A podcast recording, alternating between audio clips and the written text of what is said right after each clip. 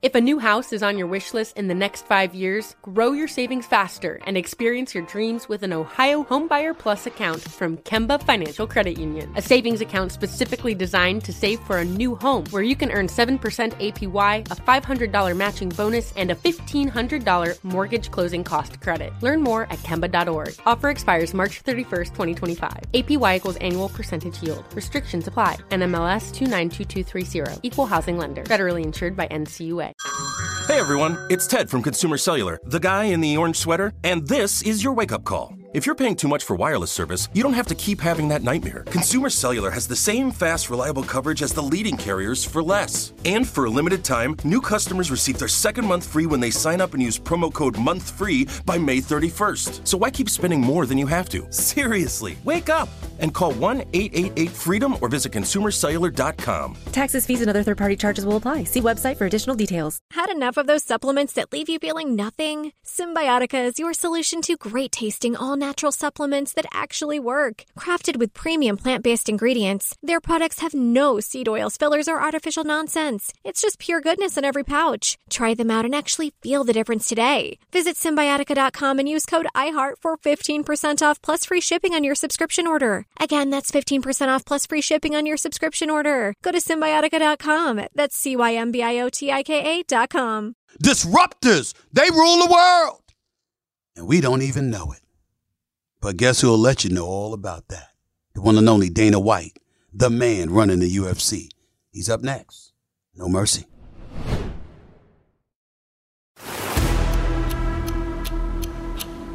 First things first, this is about truth telling. I have no agenda. Zero. I always have questions. What's the problem? That's just who I am. This is what No Mercy is all about. Hey, here I come. You can book it. Ah! This is the moment of a lifetime. The clock's ticking like my lifeline. Until I flatline, I push it to the red line. Who gon' stop me high? Who gon' stop me high? Breathtaking a move that I make. I give it everything I got. Cause that what it takes. I push the limit till it break. The heart of the brave. The soul of a legend with the will to be great. Hold up. Welcome.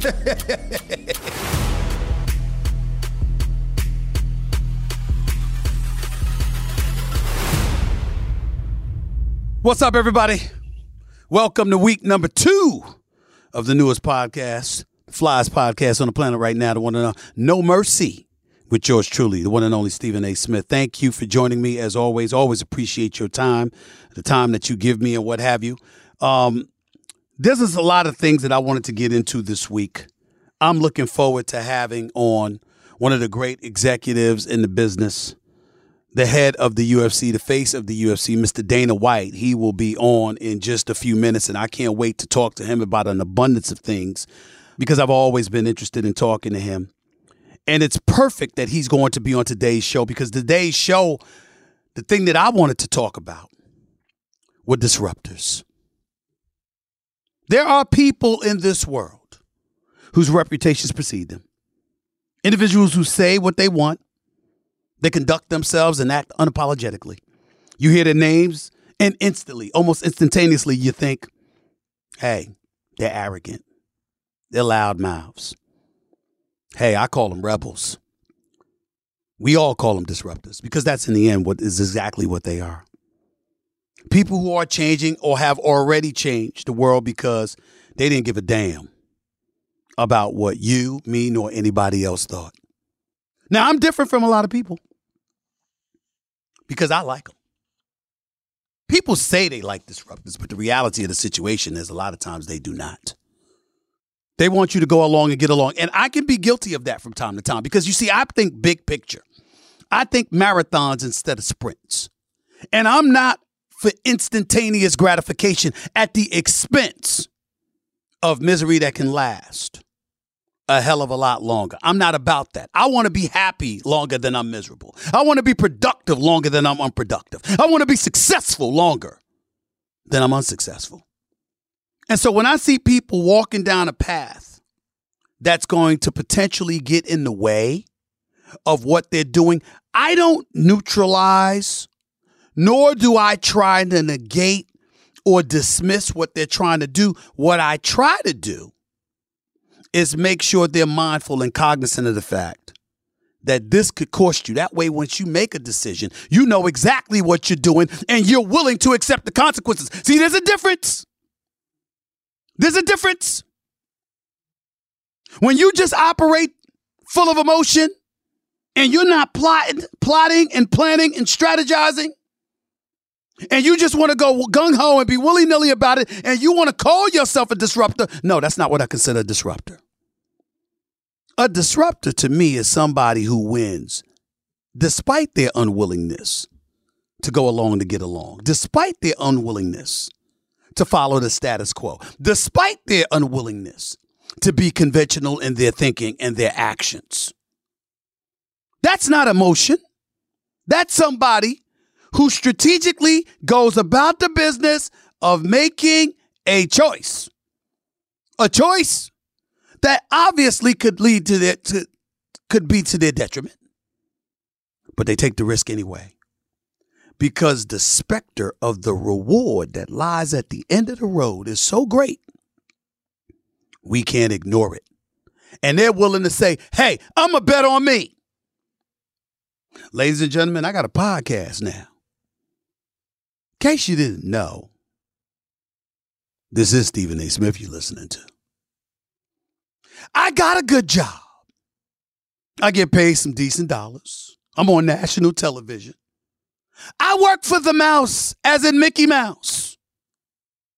It ain't safe for me to be doing a damn podcast where I'm gonna be talking about politics and news and current events and, and pop culture and entertainment. The list goes on and on. You're talking to, talking to somebody that's talking to anyone from musicians to actors and actresses to politicians to activists. You don't know what the hell I'm going to engage in from podcast to podcast, day to day, week to week, month to month, year to year. You have no idea. And you know why? Because neither do I. I have no clue. I have no clue. But I'm willing to do it anyway. It's a risk. But I see a reward at the end of the tunnel if I'm successful at it. And it's a risk myself and my team are willing to take. And I got news for you. I got a few examples. I ain't alone. I'm hardly innovative in this thinking. A matter of fact, I'm the dude late to the damn party. I should have done it years ago. Now, there were mitigating circumstances that prevented me from doing so, but that's none of y'all business right now. The point is, it's been a challenge to get to this point. But I look at some of the names, and it really resonates with me. LL Cool J, my very first guest on this podcast, he took risk. You see where that brother is now? From Hollis to Hollywood. But is he good? Yes, he is. Hall of Famer, star actor, entrepreneur, businessman. He's a star. Snoop Dogg, you heard him Friday. You heard his story? This brother was considered a pariah, self admittedly a gangbanger. And you got advertisers out the wazoo coming after him to a point where the only person you see with more endorsement deals than him right now is Shaquille O'Neal. By the way, Shaq will be on at some point. He's gonna come on because I'm his boy. That's why I ain't even asked him yet, but that's my man. He'll come on. Then I think about some of these other examples that my researchers were kind enough to put down on paper for me because I just want to read them all to you. Because damn it, I'll be damned if I knew them off the top of my head. Elon Musk, know that name, right? Wants to colonize Mars. Founder, CEO, and chief engineer at SpaceX, 2018. Musk shocked listeners on Joe Rogan's podcast when he smoked some weed during the damn interview. That's a disruptor. You ain't supposed to be doing that.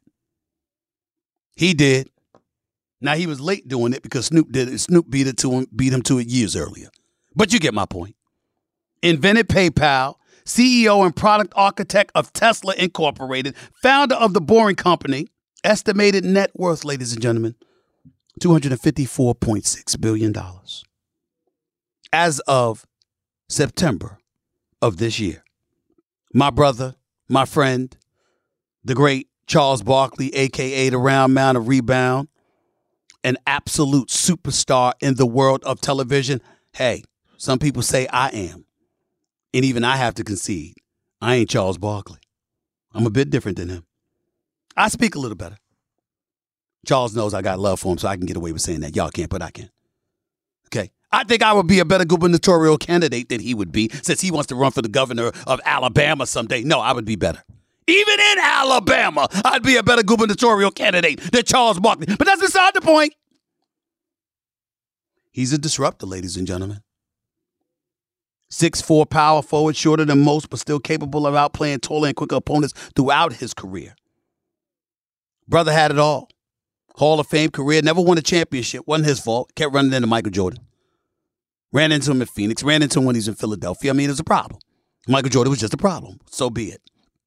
But Michael Jordan can't compare to Charles Barkley on television. That brother got a voice. So much so, I don't know if him and Michael Jordan will ever be friends again because he had to call Jordan out. You don't do that without talking to Jordan first now. I'm telling you from experience. Got to call that brother. But that's a different subject for another day. George Steinbrenner, remember him? Passed away in 2010, if I remember. I'm a huge diehard Yankees fan, lifelong. I grew up in Hollis, Queens, New York City. 10 minutes from Shea Stadium, the old stadium where the New York Mets played. It didn't stop my father from preventing us from watching a Mets game until I turned 18 because our home was a Yankee home. And even though he passed away 12 years ago, more than 12 years ago, still my favorite owner of all time. Won seven World Series and 11 American League pennants. 1973 bought the New York Yankees for 8.8 million dollars. In 2022, the Yankees are worth six billion. Fired manager Billy Martin five times. Even after the man won the World Series in 1977, George Steinbrenner didn't give a damn. Media excoriating him, saying, "What the hell is wrong with you?" The man's psycho. He didn't care got ejected and exiled from the sport of baseball because you know something? He hated Dave Winfield so much, a man he called Mr. May, because he felt like the man didn't produce in October like Reggie Jackson in a candy bar. Had earned him a candy bar, rather. George Steinbrenner went so far as to pay a gambler $40,000 just to spy and dig up dirt on Dave Winfield. How can we talk about disruptors and leave out Muhammad Ali? Former heavyweight champion of the world, two years after winning the title in 1964, changed his name to Muhammad Ali from Cassius Clay because he said Cassius Clay was a slave name. Refused to be drafted in 66, found guilty of draft evasion and stripped of his boxing titles. Remember that? After all that controversy, after all that vitriol, after being denied the opportunity to work in his chosen profession and earn a living for himself and his family, all the things that he went through, Viet Cong never called me, you know what? After all he went through, in 1999 was named Sportsman of the Century. The great promoter of Top Rank, Bob Arum, did not support Muhammad Ali's choice at the time, but in recent years stated, when I look back at his life, I was blessed to call him a friend and spent a lot of time with him. Ladies and gentlemen, you never heard the name Mark Shapiro. Mark Shapiro is the president of William Morris Endeavor Agency. Did you know Mark Shapiro is the man that hired me at ESPN in 2003? Did you know he hired me when practically all of his direct reports said, We don't need him. We don't want him. He's not our cup of tea. He's not our kind of guy. Mark Shapiro said, I ain't never seen anybody that universally despised. Nobody wanted you here. So he brought me to ESPN. He was the man who hired me. And even though he's the president of an agency, he now represents me because that's how far we go back. We've got agents. I got super agents like John Rosen and Josh Pyatt represent me. Got to give them love. But I wouldn't be at that agency if it wasn't for Mark Shapiro. That's my guy. By the way, Why would I call him a disruptor? It ain't just because of me. He was a production assistant at ESPN in 1993. He was responsible for the production of the documentary Sports Century. It was a retrospective of people and events that shaped the face of sports over the past 100 years, over the previous 100 years, 1997 to 1999. He was the executive producer of the series, received an Emmy and Peabody Award, as well as an Excellence in Sports Journalism Award. This is the guy, Mark Shapiro, I just told y'all about. Ladies and gentlemen, he was a senior VP and general manager of programming in 2001 and then executive VP for programming and production in 2002. When that happened, the brother was 32 years old. At age 25, he was the youngest producer ever at the network. Less than a decade after the first six month contract, at 32 years of age, he was running all of ESPN. That's the man that's president of WME right now. Mark Cuban, 5.7 billion selling this company to, to Yahoo, bought the Mavericks for 285 million dollars. You know Mark Cuban. He don't play. He don't mess around. And I covered Allen Iverson too. I covered Allen Iverson. For the first seven years of his career, he was with me and I was with him every day of an NBA season. You want to talk about Mavericks. You want to talk about people that march their own beat, the tattoos, the corn braids, and all of that stuff. That's Allen Iverson. Them baggy shorts that Fab Five, Jalen Rose, and those brothers brought to the equation. Allen Iverson took that to another level. Looked like he had on damn stockings for crying out loud. That's how long them damn shorts were. He didn't care. Not always the wisest decision, but a good brother. Barack Obama! Did you think I'd forget him? How could we? 2008, the first black man to ever become the president of the United States of America. Now, I know you don't view him as a disruptor. After all, he was smooth. He spoke eloquently. He had incredible composure. The greatest looking first lady I've ever seen in my life. Beautiful family, no controversy, perfect, flawless, flawless, unblemished record as it pertained to his behavior. You wouldn't view him as a disruptor until you're reminded he's black. This is America. And no other individual in the history of the presidency was anything other than a white man. I call that disruption. It's tinkering with and altering the status quo. And until Obama, white men being the president of the United States was the status quo. Obama's presidency gave Hillary a chance. Remember, she won the Democratic nomination. Who did that before her? Not only was he a disruptor in and of himself, he facilitated her being a disruptor. He has to be on that list too. Ladies and gentlemen, I'd be remiss in neglecting to mention the former president of the United States, Donald Trump. Why would I bring up him being a disruptor? Certainly not to celebrate him, but to tell you that in some people's eyes, as in 74 million plus people's eyes, he deserves to be celebrated because they voted him for presidency of the United States. And that was that was 4 years after they gave him over 63 million votes. Well, he won, got the 63 million votes plus, and he won the election 65 million plus actually, and won the election in 2016. In 2020, he lost it even though he got 74 million votes. Why do you think he got those votes, ladies and gentlemen? Did he ever articulate himself in a way that said to you he's a master of politics and the issues permeating our country? What he did was say to you, I can't stand these damn people in the nation's capital. And I'm coming to disrupt the status quo.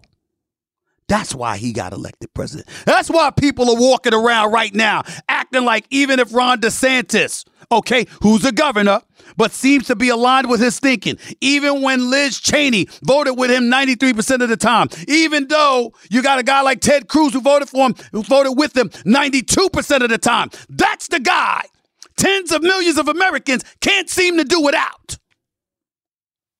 Because they love the fact that he's a disruptor.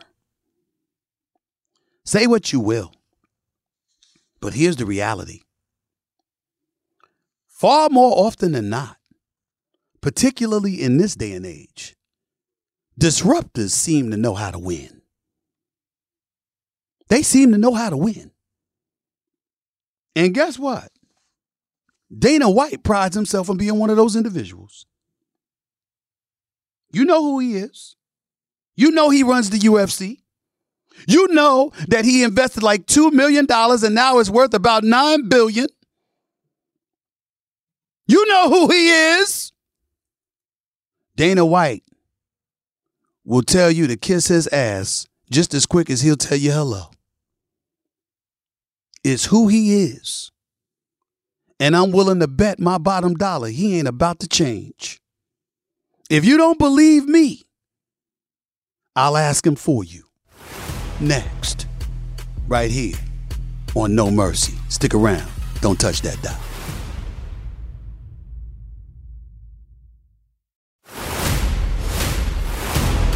This is the moment of a lifetime.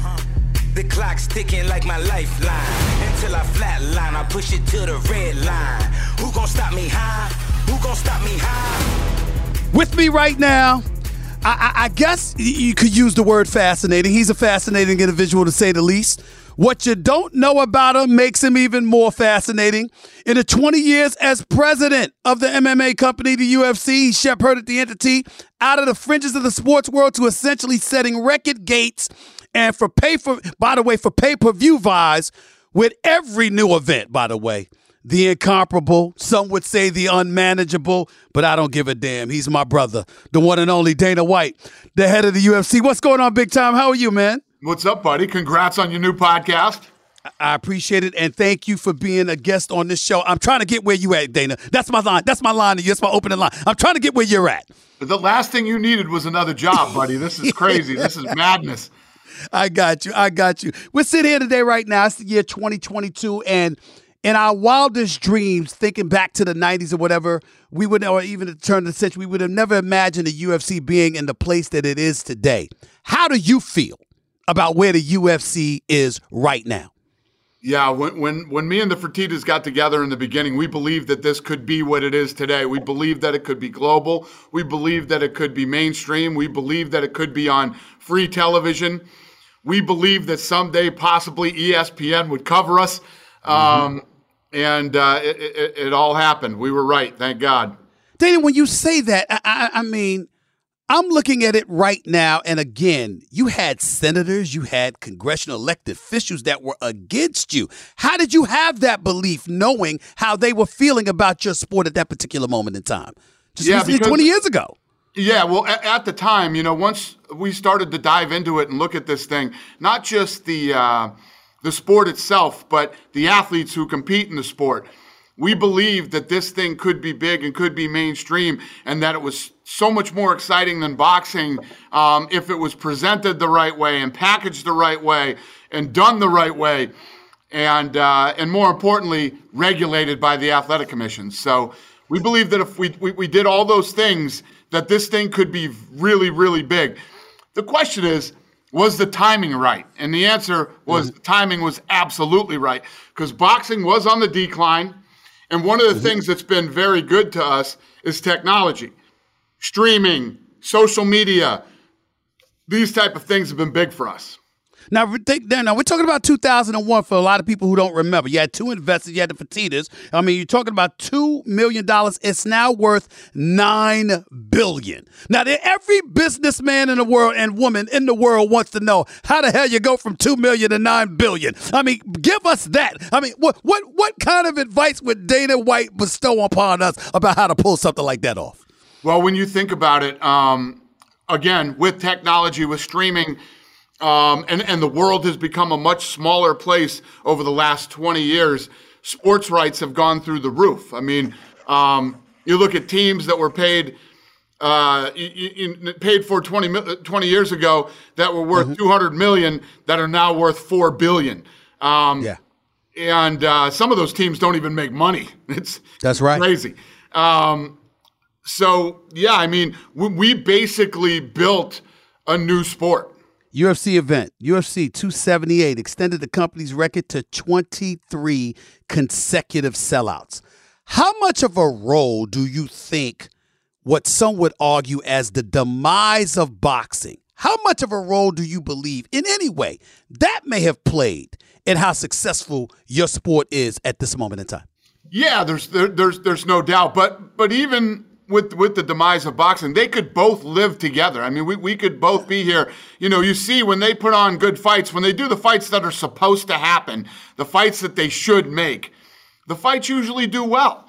Um, you know, the, the, the difference between us and boxing is that we've built a brand that first of all it's way more exciting if you ever come to a live ufc event it's one of the most exciting if not the most exciting sporting event you will ever see number one mm-hmm. number two we've built a brand that the, the fans trust that they know they're going to get great fights um, they, they, know they're going to get what i call holy shit moments where everybody yep. jumps out of their seat and screams holy shit you get two or right. three of those a night and mm like we've proven many, many times. When bad things happen with the card, we always figure it out and we always deliver. It's just become a fan, a, a, a brand that fans trust.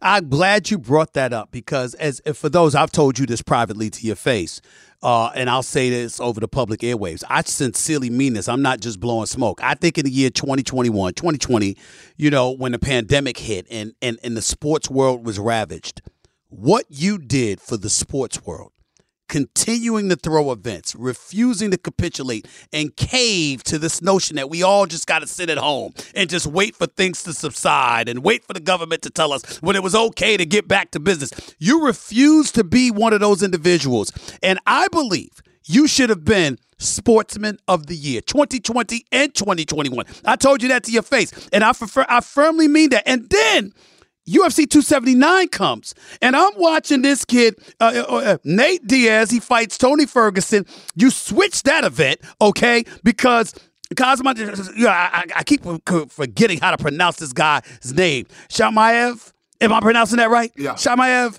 All right. I'm, oh, I'm, Chimaev. I'm like, yeah, Chimaev. Chimaev. Chimaev. Chimaev. Right. And I'm sitting there like this. You switch the event like 24 hours before they were they were supposed to fight.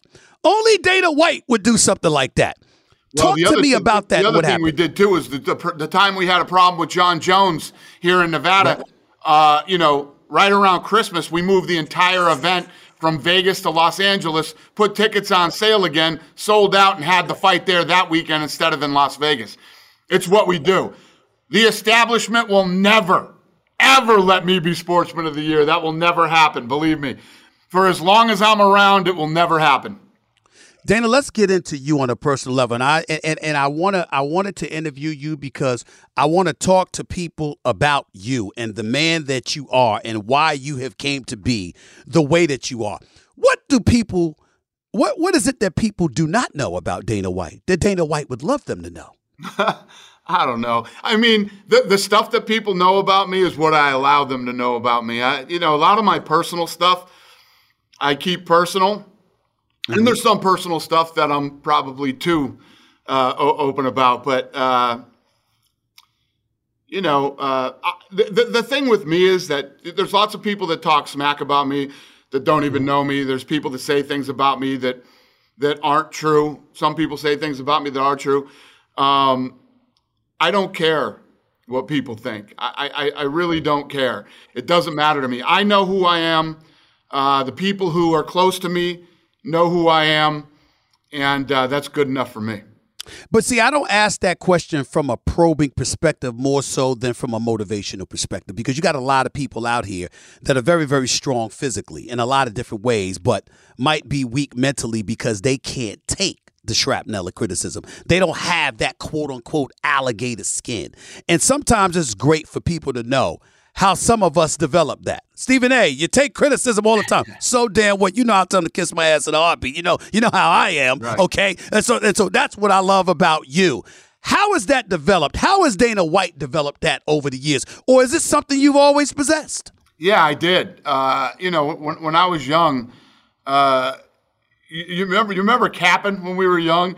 That that was Yeah. that was big in, in high school. And we used to do a lot of it, and I liked it. I loved it. Some people would get destroyed by that and, mm. and couldn't handle it. I always liked it. I, I and I'm one of those guys. You know, when I'm hanging around with the guys, we all ball bust and and and you know, you got to have thick skin to be in, in, in, my crew. Period. But Right. I've always liked that. And and I also believe I'm I'm a big believer in free speech. So mm. Everybody has an opinion. Like you and I know each other very well. We like each other. We respect each other. Yes, we sir. are friends. So yes, we are. um, and and there's other people that I run into that I don't necessarily feel that way about. And you know, we might do an interview, we might whatever, but we're never going to be friends. And and Mm-hmm. I, I I don't mind that some people don't like the way that I am and don't Mm-hmm. like some of the things that I say. Mm. This is America. It's your God-given right not to like me. And if you want to talk about me, it's you got that right too. It, it just doesn't bother me. What do you define as friendship? When you talk about you and I are friends, but some people Right. you'll let interview you, but they'll never be your friend. What's the definition of friendship today to White? The difference between it, like you and I don't just get on. Oh, I got an interview with Stephen A. Smith, so we get on the phone. Uh, we we get on the thing, and then before it starts, how are you? Oh, I'm good. Uh, weather's good. Yeah, good to see you. Then you do your interview, and we hang up. You and I have moments where good things happen to you, and I reach out to you and I give you a call and say, "Hey, good luck." Bad things happen to you, and I reach out and say, "Hey, Stephen, you good? You this that?" Bad Same things here. have happened to me, and you reach out and you say things to me. First of all, we're both very busy guys. We got work, family, and all kinds of other bullshit that we're doing in our life, right? Yep. the guys who take some time out from that stuff and reach out and say, "How's it going? This and that. Good. Hey, maybe we'll grab a bite to eat when we're in we're in uh, you know somewhere." Because let me tell you this, I don't eat with anybody. Okay, when I go to dinner, I go to dinner with people that I want to go to dinner with, and that's it. I'm at a point in my life where I'm not doing some bullshit dinner with somebody that I don't want to sit down and have dinner with. Do you find yourself at this point in time in your life where we can sit up there and talk about the cynics, the critics, etc., cetera, et cetera, but I'm talking about enemies. Do you find yourself with having grown from the in the enemy category because of your success? I find myself in a situation, Dana, that the higher I climb, that's one of the reasons you call me. You sit up there going, like, "Hey, brother, it's gonna be all right. They're coming at you for a reason. It's because you're doing something right." You're one of the first people to tell me that. Is that because that's exactly what your experience is? Yeah, I, I love enemies. Enemies. I love enemies. I love haters. I love all those guys. I, I embrace it. Um, it motivates me. Uh, there's nothing I love more than squashing haters, and there's nothing I love more than real competition with somebody who is, uh, you know, you, you've seen it with me throughout the years, whether it's, um, I'll give you a perfect example Sure. Oscar De La Hoya, okay? Okay. Oscar De La Hoya and I were friends. And I'm promoting Mayweather versus McGregor. This guy comes out. I've promoted some of his fights before. He's he's told people, "Hey, watch the UFC tonight." I've gone to his fights. He's coming to my fights. We would talk behind the scenes, whatever it was. Um, I respected him as a fighter and, and, and everything else. This He's guy comes fighter. out and he says, "Do not watch May, Mayweather versus McGregor. This, this this this fight is a is is a is a sham. It's it's a disgrace to boxing. All this stuff because he doesn't like Mayweather, right? Wow.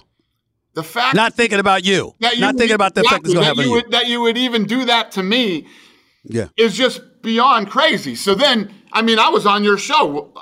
I went in Yeah. with details on, and got into it uh, about him and everything else. And just recently, he came out and said, "I want to squash this beef. I made some mistakes in the past, things I shouldn't have said. I said, you know, and all this stuff." Which I believe was sincere. I believe he sincerely means that. But you and I can never be friends again. It's just never Mm. going to happen. So you can forgive. this, and we will never be friends. So you can forgive. Yeah. But you can't be. You're saying there's a difference between forgiving and being friends again and restoring what you once had. A hundred percent. That doesn't work. That'll never happen. All right. Now, what about now? now we we we live uh, in in a country with a lot of God fearing individuals. What about somebody that looks at Dana White and says, "Okay, you're a child of God, Dana. What about forgiveness? What about what, what about showing some love in your heart and just and just forgiving and let bygones be God bygones and just return back to the good old days? What about that, Dana? It doesn't. It's uh, it's not even inside my DNA to be like that. I'm not wired that way. Once you screw me, you've screwed me, and that's a wrap. You know what I mean? Right. Um, we will never be cool again. You know, I'm lit- I- I'm thinking about that, and I remember reading up about you and how you weren't just uh, uh, uh you know you, you you boxed when you were younger. You know, I mean, you were actu- actually teaching boxing classes. Is that true? That's true. Really? Yeah. So I mean, I mean, did you aspire to be a boxer when you were younger? Well, yeah, yeah. Oh, yeah, yeah, yeah. I was, I, I was so into boxing. It's, it's all I thought about, all I cared about, and everything else. And it's funny that you say that because some of my detractors, that's what they try to use to say, oh, he was a boxing instructor.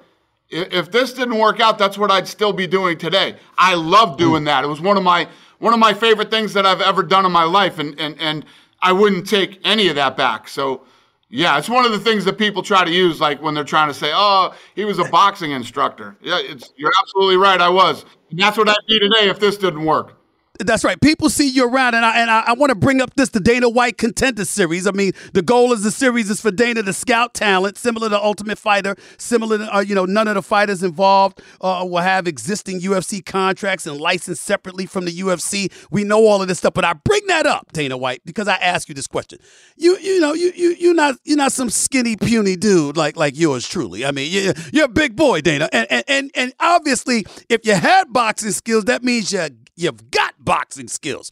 And there have been numerous times where we, we've come across fighters and what have you that look like they want to put their hands on you. Have you ever found yourself worrying about something like that? Have you? I mean, yeah, and to be clear, you do hang out with some brothers that are far bigger than you and far and look far more vicious than you do. Yeah. So that's not wise on their part. But do you ever find yourself wondering about if they even thought about it? They, they, they'd be wise to think otherwise.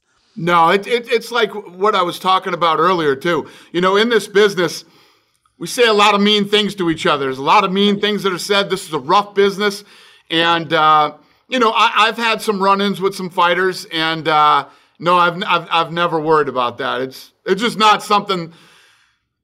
You know, I'm I'm not afraid to to get physical. It's it's it's not something that I that that I fear, and and and you know, a lot of these fighters you know, talk a lot of smack, but at the end of the day, these guys are really good people. These aren't guys that just run around assaulting people and they're good guys. They, you know, Right. they get fired up sometimes, they get emotional, they talk trash, they do this, they do that.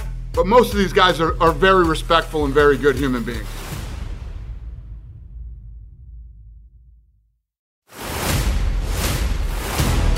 This is the moment of a lifetime. The clock's ticking like my lifeline. Until I flatline, I push it to the red line. Who gon' stop me high? Who gon' stop me high? I also read that you were once interested in being a boxing promoter. I'm actually happy that you're not doing that. Me too. Because the bottom line, because, because the bottom line is you have far more control over the UFC than you would ever have over the sport of boxing. Educate us as to why that is. How are you able to have the control over your sport, but no one can get control over the sport of boxing? Can you educate us about that? Well, I'll tell you this. I haven't told anybody this yet. Uh, this is the first time I'm talking about this, but literally just did a deal. I don't know if the deal is signed yet, but the deal has been laid out to start playing around in boxing. I'm going to start signing fighters, and uh, you know it's it, it's going to happen within the next several weeks. And Nobody's rooting for you more than me on that one. The sport needs you desperately. I'm serious about that. I really mean that. Well, thank you. And th- the reality is, is what we did is we came in and, and, and we were able when we took the UFC to build it from the ground up. So what you do is you you you you, you build a league, much like the NFL, Major League Baseball, and you you you build all these stars inside the league. We we started from the ground up and built these guys into stars and built the league at the same time. And what it did too was we spread the money around. You know, there's not just mm-hmm. five or six guys that are making all the money. You know, we have 700 guys under contract now you know? And people cycle in and out throughout the UFC, and all of these guys are getting paid. You know, you hear stuff about, oh, they don't pay and this and that. If you lay us out side by side with boxing and some of the other, I, you know, it's funny. I was looking the other day, you know, all these people are always talking about what guys get paid. I was looking at what, you know, the highest paid hockey players make. Oh, okay. Right? Yeah. And I yeah. was was I talking to you? I was talking No, it wasn't. It wasn't to Yeah. me. It wasn't to me. Not about the hockey. No, Not no, about the hockey. my, my head, my head I got you. here. And, and, and, and, and my, my head of social media, we, we were all here, and I was looking at the TV. I go, look at what that guy makes. That guy's one of the highest paid guys in the NHL. I said, this guy, this guy, this guy, and that guy make way more money than that dude does. You know, and I'd never say it because I don't. What drives the media crazy is that I don't tell people what they make. You know, it's up to mm. them. If the fighters want to tell what they make, they're more than welcome. I mean, they, they talk shit about everything else. Why that's not? right. Why not talk about what It's, they get paid? it- it's interesting that you bring that up because I, I'm putting myself in, in very dangerous territory here, but you know I don't care uh, because I've defended you on this. I mean, I, listen, it could go back to the days of Tito Ortiz, to Randy Couture, to Cris Cyborg, to George St. Pierre, a whole bunch of fighters, modern day fighters, the Jon Bones Jones, the Francis Ngannou now. The, you've had a multitude of fighters over the years complain about paying the UFC, and here's my position. This is what I hold on to because I remember one time I was actually going to call you about it. I'm going to say I was going to call and ask you, Dana, do they have a point? But then you went up in the press conference, looked the media right in the eye, and you said, "This is a business. This is my damn sport. I built this, excuse me, and I'm telling you, we're in here to make money. We're paying them fairly, et cetera, et cetera. But your popularity tells you something. Everybody ain't damn Conor McGregor. You said it. And I was like this.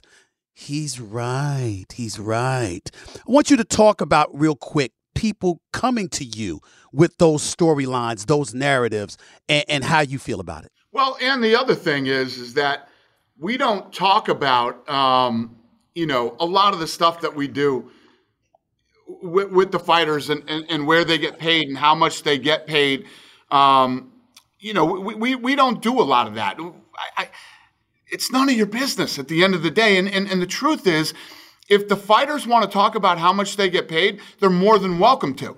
Lay it out. Let, any of these guys lay out what, what, what, what did you make all in on your fight on Saturday night? You don't ever hear them telling you, right?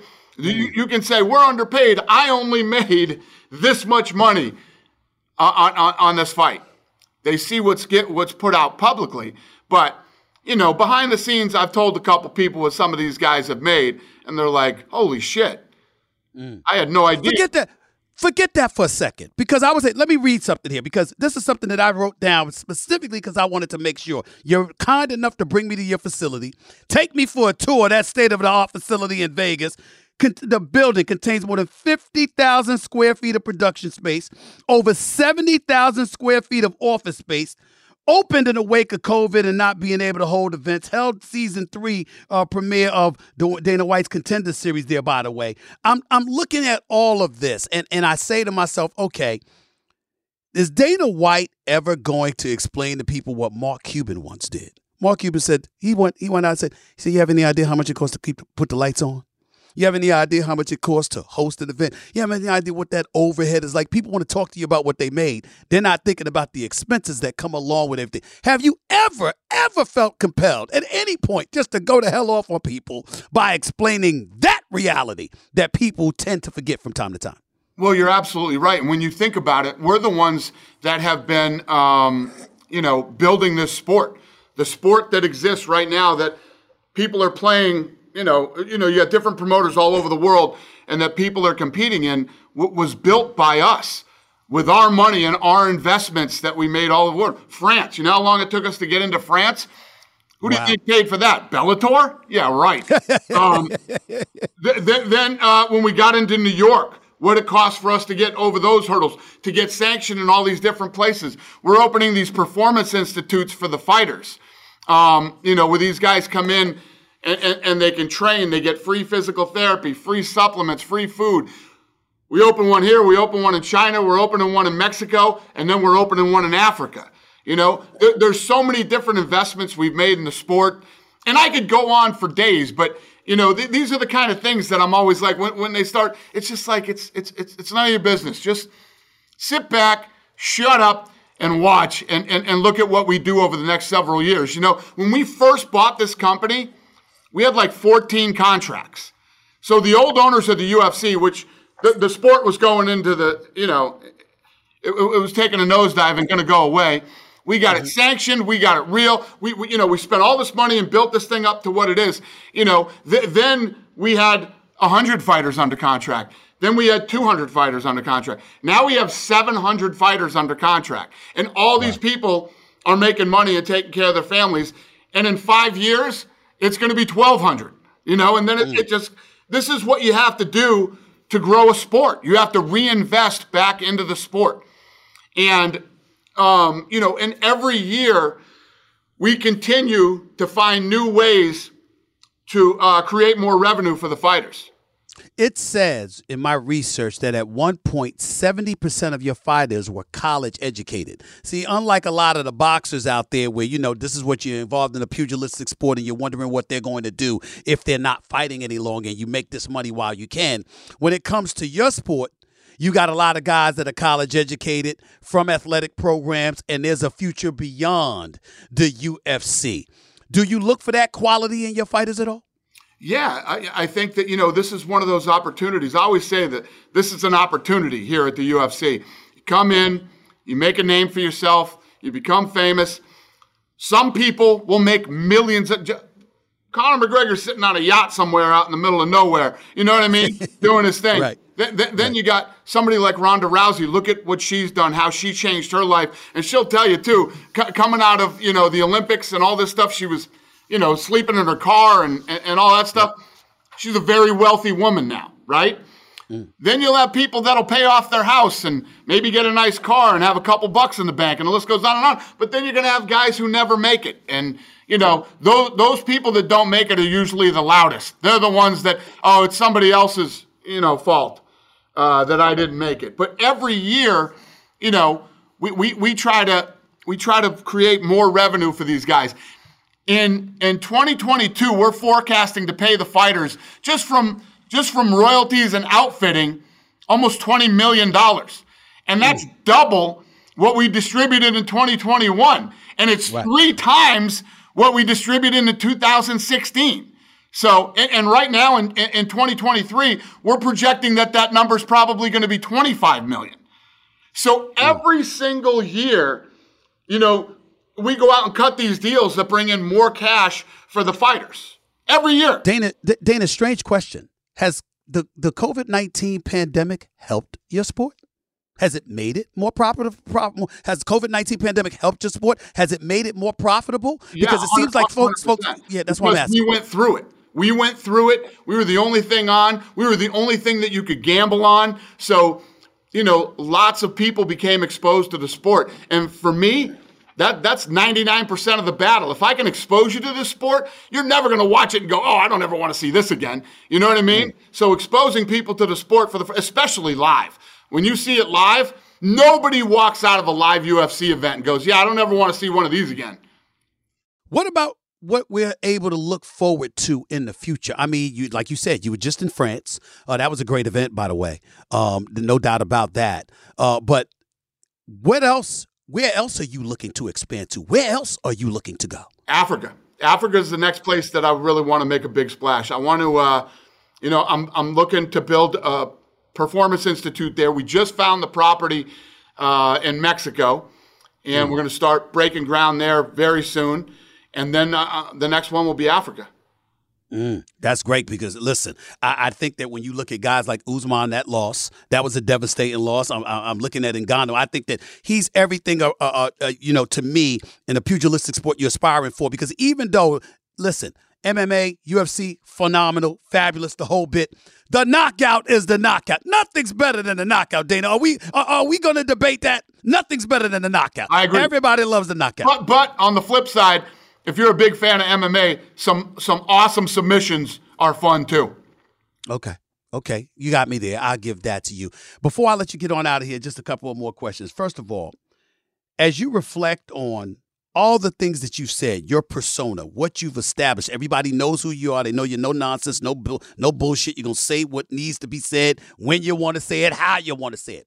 Have has Dana White ever found himself in a situation where he said, ah, "I kind of regret that. I should have been nicer." I don't think I ever regretted not being nice. Um, I've regretted a couple things that I've said in the past. You know, mm-hmm. I, I, think as we've gone through the last few years here, I think people are becoming more sensitive. You know, there, I grew up in the '80s. There were things you said in the '80s that you don't say in 2022, and you know, I, I think we've all learned from some of our mistakes. Other than those regrets, no, I, I, I, don't have many regrets. I don't really have regrets. It, it, it, it I, I said it, and that's it. And if you don't like it, then too bad. And why do you think that is? Is it because of the way you are, or is it just because you got tired like me of just seeing a whole bunch of phony ass people and you can't take it and you uh, say, you know what, I can't I take it? Worse than phonies, man. I, I hate phonies. And from day one, I was never going to be that guy that comes out and reads some bullshit canned statement that a lawyer wrote. Um, you know, it is what it is.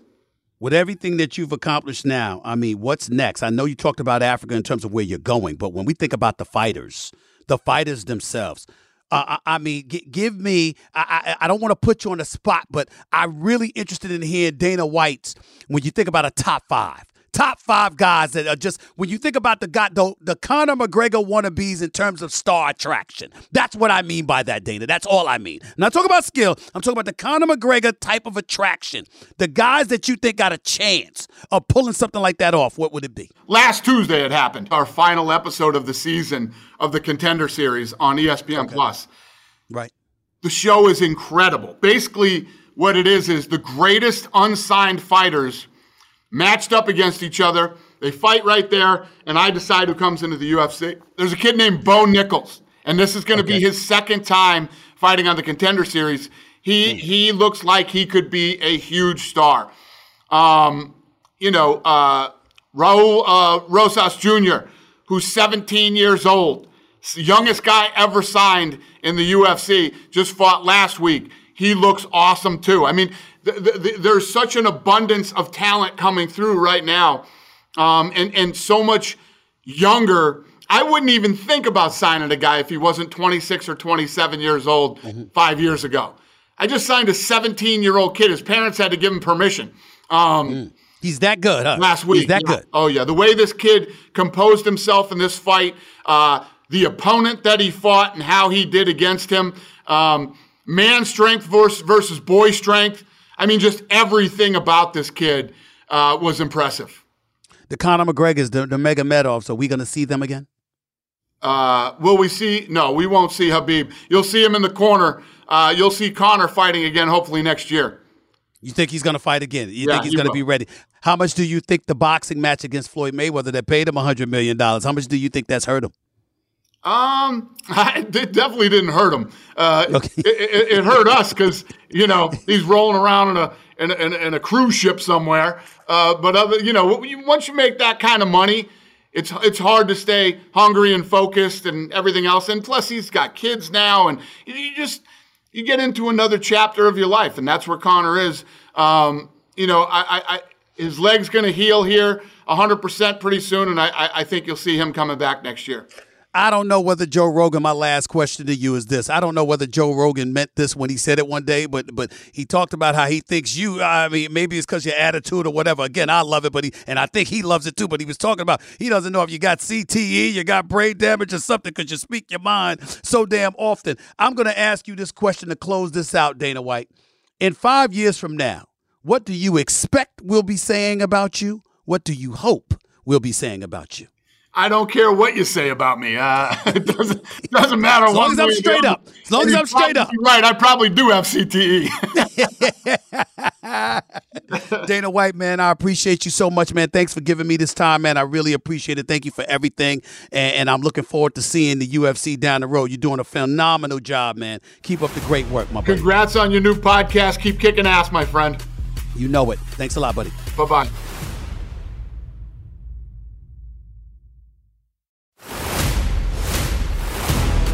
This is the moment of a lifetime. The clock's ticking like my lifeline. Until I flatline, I push it to the red line. Who gon' stop me high? Who gon' stop me high? I loved, absolutely loved listening to Dana White. Thanks him again. Thank you so much, Dana, for all the time that you gave me today. Uh, really, really appreciate it. Love the relationship that we have, and he's absolutely right. We get along. We talk privately a lot of times, and he's always been there for me. He's always picked up the phone. Uh, you all right? Everything's good. When people try to come at me and what have you, he knows I don't give a damn, but he just checks to make sure I continue to not give a damn. There's lines that I'm not going to cross. Lines of decorum, lines of professionalism, and what have you, because that comes with the world of business. And I'm one of those guys although I do have a tendency to be perceived as a disruptor, and I actually pride myself on being uh, uh, or veering rather away from conventional behavior because I don't think that's always the way to go. In the same breath, I'm mindful of the lives that even somebody like Stephen A. Smith is capable of inspiring. When you got young cats on the come up, although you want to be a disruptor, you don't want to give the impression that you get to make your own rules, doing what the hell you want to do, when the hell you want to do it, how the hell you want to do it, while you got your hand out for somebody else's money. It don't work that way. That's not the real world. It's impractical and it'll probably lead you down a dead end road. But please understand that's not what happened with Dana White. That's not what happened with the multitude of names that I've mentioned throughout the years. Throughout this show, I apologize. You had some people that even though they were unconventional in their thinking and their actions, still came across as conventional to some of the people they needed to in order to get to the point that they needed to get to. Adjustments, modifications, and alterations, even capitulation from time to time is necessary. That doesn't mean you're not a disruptor. It means that you're versatile enough to know when not to be conventional and when to be conventional in order to get things done. You think Dana White gets to do everything he wants to do whenever he wants to do it, however the hell he please, while he's in business with ESPN or William Morris Endeavor? I can assure you that's not the truth. He gets a lot of what he wants, not everything. Stephen A. I get a lot of what I want, not everything. Barack Obama got a lot of what he wanted, not everything. Trump tried to get everything. Where did that get him? Elon Musk tried to get a lot of stuff. Remember the whole issue with him trying to purchase Twitter? Now that's an issue. Don't think that you're always going to get everything you want. But in pursuit of it, at times you've got to be willing to be a disruptor, to take chances, to veer away from the status quo. It's happened everywhere we look. Society has taught us Disruptors at times make us better. It makes us more cognizant and aware of the things that we need to be aware of, the challenges that lie in wait, and what we may need to do to overcome them. Sports, business, the tech industry, politics, it doesn't matter. You go along and follow the same path as everybody else. You know what you're doing? You're standing in line. And there's a whole bunch of people standing ahead of you that beat you to it, which means your path to prosperity is going to be made to be that much more difficult. It's like going to a nightclub, y'all. And you hyped because um, this club is thumping. And they might have an entertainer there that you absolutely love. And you pull up, and the damn line is two blocks long. Because it's so crowded up in there. People beat you to it. But if you had a vision and a right mindset, and you were disruptive enough to be conspicuous enough where you stood out above the crowd, guess what? You might have got there early enough, or even if you got there a little bit later, you might not have had to stand in line at all. I tell this to people all the time. I've told this to people who work under me when folks are sitting there griping and complaining and going through stuff from time to time, just like at ESPN and other places that I've worked throughout my career. You know what I've told? You know what I've religiously told people? If everybody was you, you wouldn't be special. You have to understand that there are people who are not going to compare and are not going to measure up to you. Very rarely are those people just conventional individuals that go along to get along to do the same thing that everybody else is doing without taking chances, without betting on themselves, and without willing to be a tad bit disruptive in their pursuit of excellence? Who are you going to be? What are you determined to be? Dana White's winning. The brother went from being an aspiring boxer to an aspiring boxing promoter to the head man in charge of a sports industry that's worth over $9 billion. They've usurped boxing, as far as I'm concerned, at least in America. Boxing might be bigger worldwide, but they've usurped it here in America. We can't deny that. You know why? Because Dana White gives you the fights that you want to see when you want to see them. We're not at the mercy of boxing promoters making us wait four, five, and six years for fights that we should have saw five, we should have seen four, five, or six years earlier. Dana White is like, get your ass in that octagon. You want you want this money? Do it. That's what it's all about. I've known Mark Shapiro for years. I can tell you he's that way. I can promise you that. Mark Shapiro ain't trying to hear no for an answer, and he ain't trying to lose. And neither is his boss, the founder of the Endeavor Agency, one and only Ari Emanuel. That's a big time brother himself, you know. Go and Google him. Go Google him. I'm telling you what I know. Musk speaks for itself. Muhammad Ali spoke for himself. Mark Cuban, Shark Tank fame, spoke for himself. Steve Jobs, remember that man, Apple? He spoke for himself. Ladies and gentlemen, one thing success has taught me, and I still got a long way to go to achieve what most of those individuals have achieved, and I may never achieve what they've achieved. Like we talking billions. But I ain't poor and broke. And that's not to knock anybody else who is.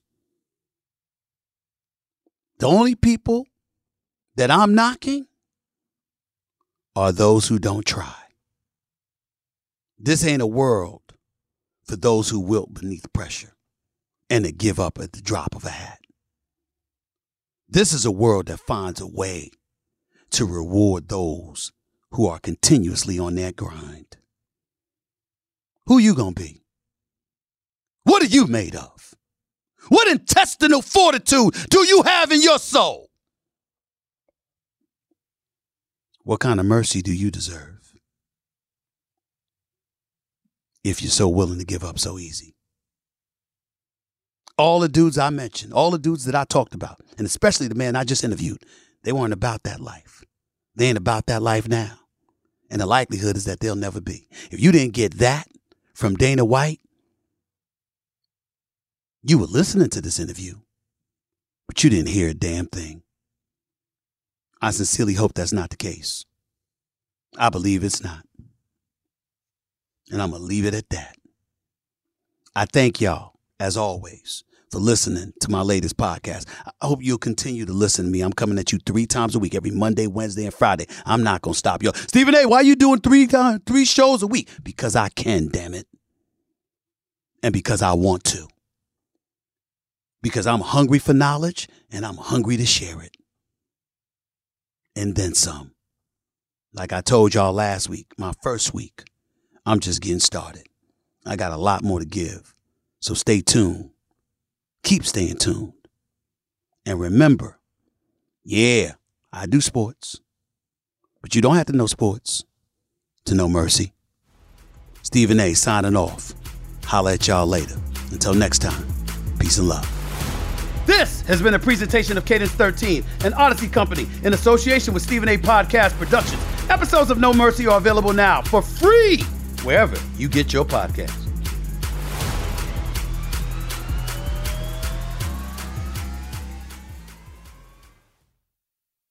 If a new house is on your wish list in the next five years, grow your savings faster and experience your dreams with an Ohio Homebuyer Plus account from Kemba Financial Credit Union. A savings account specifically designed to save for a new home where you can earn 7% APY, a $500 matching bonus, and a $1,500 mortgage closing cost credit. Learn more at Kemba.org. Offer expires March 31st, 2025. APY equals annual percentage yield. Restrictions apply. NMLS 292230. Equal housing lender. Federally insured by NCUA. Getting ready to take on spring? Make your first move with the reliable performance and power of STIHL battery tools. From hedge trimmers and mowers to string trimmers and more, right now you can save $50 on select battery tool sets. Real STIHL. Offer valid on select AK system sets through June 16, 2024. See participating retailer for details.